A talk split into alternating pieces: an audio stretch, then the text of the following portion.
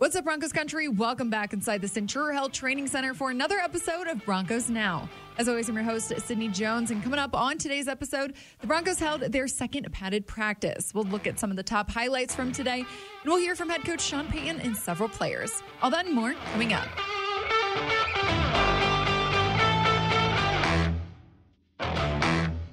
Today marked day six of training camp. The Broncos had another padded practice, their second of training camp so far. And we heard from head coach Sean Payton again today, and he discussed Russell Wilson and the work that he's put in the first week of camp. Obviously, he's moving around well. His weight's down. He's in real good shape. He's working really hard. Um, you know, there, there are a lot of nuances still we're working through. You know, there's some good things in the running game today. Um, each day, you know, you kind of look at the film and you start again with the corrections. But I've been pleased with his progress and where he's at, uh, really dating back to the offseason and, and to where we are now into our first full week. And on the other side of the ball, Sean Payton talked about the secondary and what his impressions are of that group. Listen, you know, when I watch them, the first thing you see is they have ball skills, they're smart, and um, their experience. You see the communication, you know, so it's hard to find completions in some of these drills. They do a really good job of it. Um, and they force you and some of their seven and a half man fronts to be patient and run the ball. Um, yeah, I mean, it's look, they're they're a challenge. Safety Kareem Jackson added to that by discussing the work the secondary has put in so far at this camp. All about getting our work in, execute, you know, um, the calls, and obviously learning each other. You know, um, learning to trust each other. I mean, obviously we got a lot of experience playing together. Uh, a large majority of us together was together last year, so we got some new faces. But other than that, it's just all about us uh, executing and, and learning to trust each other. With this being Kareem Jackson's 14th training camp in the league, he discussed how he approaches it at this point in his career.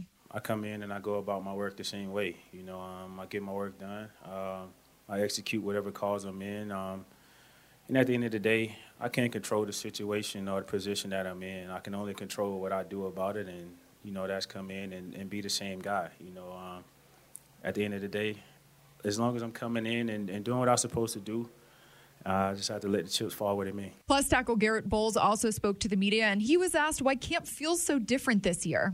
A coach that's um, that has our back, um, a coach that loves us, a coach that um, wants what's best for each and every single person, understands that everybody's different.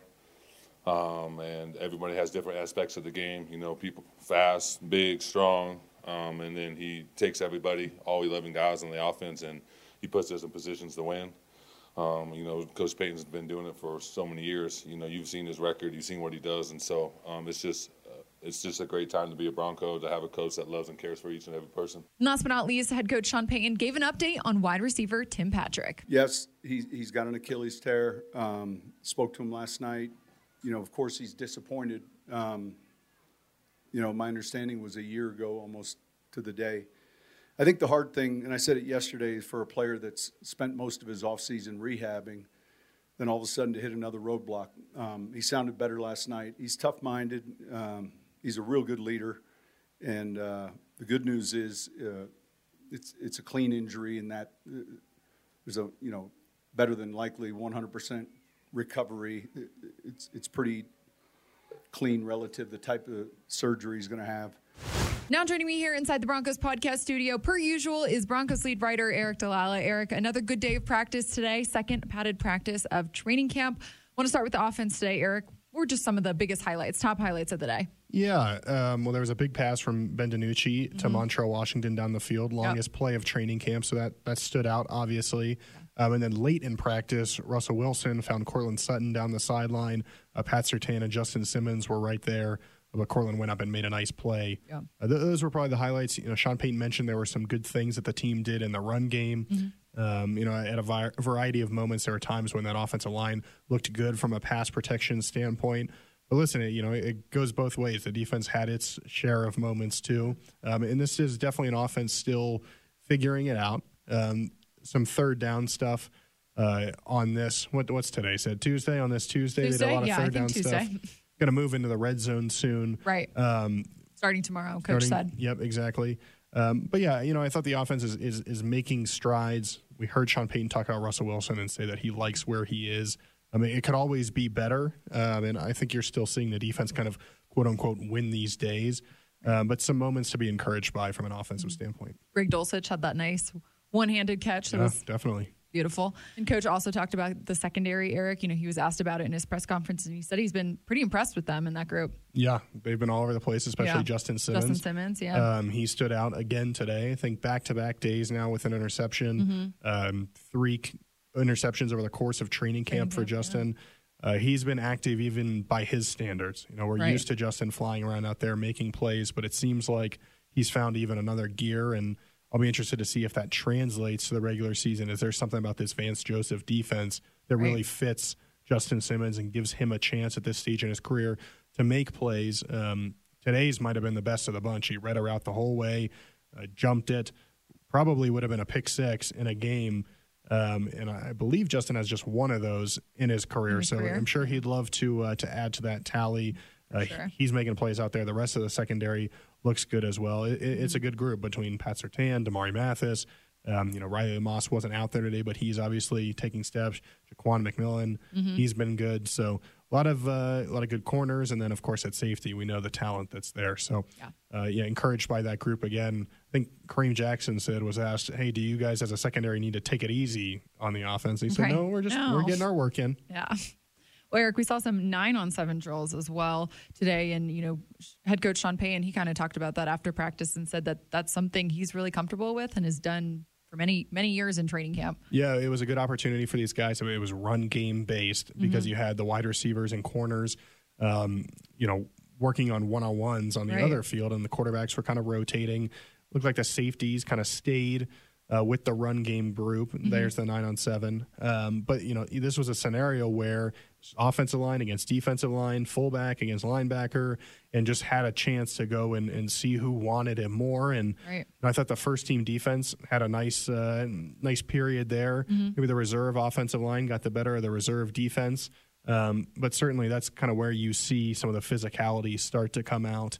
Um, and uh, yeah, it'll be interesting to see if they keep doing that. How much of it do they do regular seven on seven at times with a Right. passing tree? It does seem like while the the general structure of practice is the same each day, there's these little changes here and there, which one lets you get different types of work in. But I'm sure if you're a player, also keeps it fresh because you're not doing the same thing day after day after day. So Definitely. I enjoyed watching those periods. Sat, Yeah. sat there and uh, and you know watched who got the best of who. That's kind of the the mono e mono. It's Mm-hmm. not quite an Oklahoma drill, Sid, but it's uh, about as close as we're going to get. That's not something we've seen here in the past several years, right? No, not uh, not to that extent in terms of Right. level of physicality. And, and there were a couple plays later where guys took uh, you know other players to the ground. Uh, it wasn't extensive or anything like that, Mm-hmm. Right. but the physicality is definitely at a much higher level than it's been. Yeah, we love to see it. Aric, a position battle that you know fans might not be aware of is between kickers Elliott Fry and Brett Maher. What have you seen from them? And I know we talked to them after uh, practice today. Kind of what were your takeaways from those scrums? Yeah, it seems like it's been pretty even so Yeah. far. Um, and yeah, even I'm even if you're aware of the the battle, which I'm sure some people are, you're you know it's not something you're monitoring every day Mm-hmm. necessarily. It's kind of a uh, a niche position position battle, if you For will. sure. Um, one, it's between these two guys, but as Sean Payton has made it clear. Whenever he's been asked about it, it's also all the other kickers who are available out there Yeah. because in New Orleans there was a kicking competition, went through the whole training camp preseason, then they signed somebody off the street. So um, just because these two guys are competing right Mm-hmm. now, they've got to be aware that they're competing against everybody. You've got a guy in Elliott Fry who's kind of bounced around a couple of different places. Right. He's looking for that chance to become the full time guy. Mm-hmm. Um, like his attitude, uh, he's he kind of said, "Hey, I'm aware of this competition, and we're, you know." We're not necessarily helping each other too much. It's not necessarily from a competitive standpoint, but Right. more he's got his routine.